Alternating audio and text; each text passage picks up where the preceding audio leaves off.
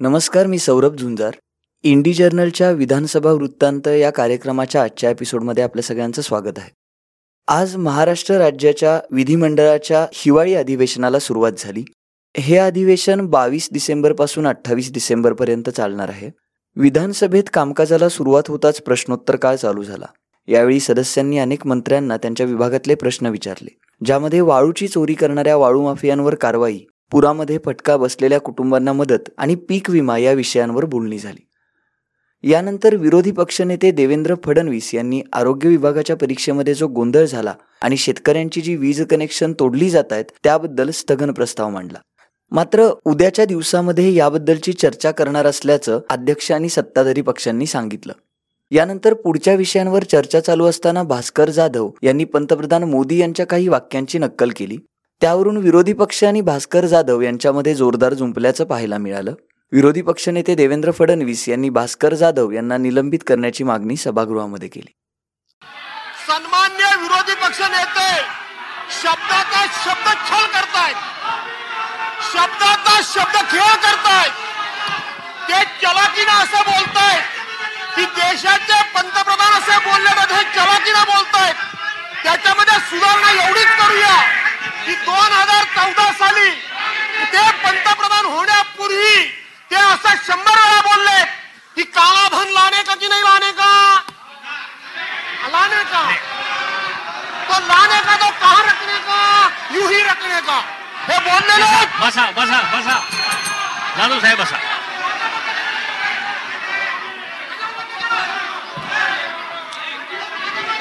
माझी माझी मागणी आहे यांना सस्पेंड करा. अशा प्रकारे पंतप्रधानांची नक्कल इथे काढता येईल. काढता येईल अशी नक्कल. हे चालेल या सभागृहामध्ये. हे नक्कल करतील. सस्पेंड करा ना सस्पेंड या भास्कर दादाला सस्पेंड करा. पंतप्रधानांची नक्कल. पंतप्रधानांची नक्कल नक्कल या सभागृहामध्ये. हे ठीक आहे. हे असं सभागृह चालणार आहे. हे बहुमताच्या भरोशावर पंतप्रधानांची नक्कल करण्याचं काम जर इथे होत असेल अध्यक्ष महोदय हे चुकीचं आहे. समज द्या त्यांना अध्यक्ष महोदय. समज द्या. पंतप्रधानांची अध्यक्ष नक्कल महोदय, खाली बसा. लाज यानंतर वीज बिलाच्या थकबाकीच्या मुद्द्यावर चर्चा झाली. विरोधी पक्ष सत्तेत असण्याच्या काळातच थकबाकीची रक्कम वाढल्याचं ऊर्जा मंत्री नितीन राऊत यांनी यावेळेला बोलताना सांगितलं. ते म्हणाले की काँग्रेसचं सरकार दोन हजार चौदा काळात असताना असणारी सतरा हजार कोटींची थकबाकी दोन हजार एकोणीस पर्यंत छप्पन्न हजार करोड इतकी झाली. आणि त्याबद्दल योजनांसाठी आम्ही प्रयत्नशील असल्याचंही त्यांनी सांगितलं. विधान परिषदेत एकनाथ शिंदे यांनी कर्नाटकमध्ये झालेल्या पुतळा विटंबन प्रकरणी केंद्र सरकारनं हस्तक्षेप करण्याची आणि सीमा भागातील मराठी बांधवांचं संरक्षण करण्याची मागणी सभागृहामध्ये केली. आपल्या घटनेने निषेध नोंदवण्याचा हक्क जो आहे हा सर्वांना दिलेला आहे प्रत्येकाला दिला आहे. परंतु कर्नाटक सरकार सीमा भागातील आपल्या मराठी बांधवांचा हा हक्क अमान्य करून सभापती महोदय एक नोव्हेंबर रोजी दडपशाहीचा वरवंटा फिरवण्याचं काम त्या ठिकाणी कर्नाटक सरकार करते आहे. तरी देखील एवढे सगळे हाल अपेष्टा भोगून त्यांच्या दडपशाहीला ही मराठी भाषिक जनता भीक घालत नाही भीक घातली नाही. आणि म्हणूनच महाराष्ट्र सरकार आणि महाराष्ट्रातली बारा कोटींची जनता या सीमा भागातील आपल्या मराठी बांधवांच्या पाठीशी भक्कमपणे उभी आहे. कर्नाटक सरकार या मराठी भाषिक जनतेवर वारंवार या ठिकाणी अन्याय करणाऱ्या घटना अनेक वेळा घडलेल्या आहेत.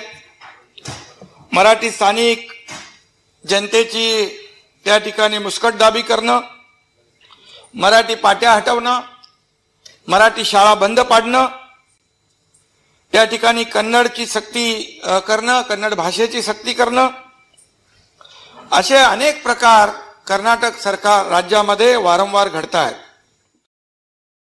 यानंतर विधानसभेत बोलत असताना ओबीसी आयोगाला अजून पाच कोटींचा निधी उपलब्ध करत असल्याची घोषणा उपमुख्यमंत्री अजित पवार यांनी केली. अधिवेशनाच्या पहिल्या दिवशी गोंधळ अधिक पाहायला मिळाला तशीच काही विषयांवर चर्चाही करण्यात आली. हा होता आजचा विधानसभा वृत्तांत. विधानसभेमध्ये विधान परिषदेमध्ये काय होतं हे जाणून घेण्यासाठी आमचा विधानसभा वृत्तांत हा कार्यक्रम नक्की फॉलो करा आणि ऐकत रहा इंडी रेडिओ.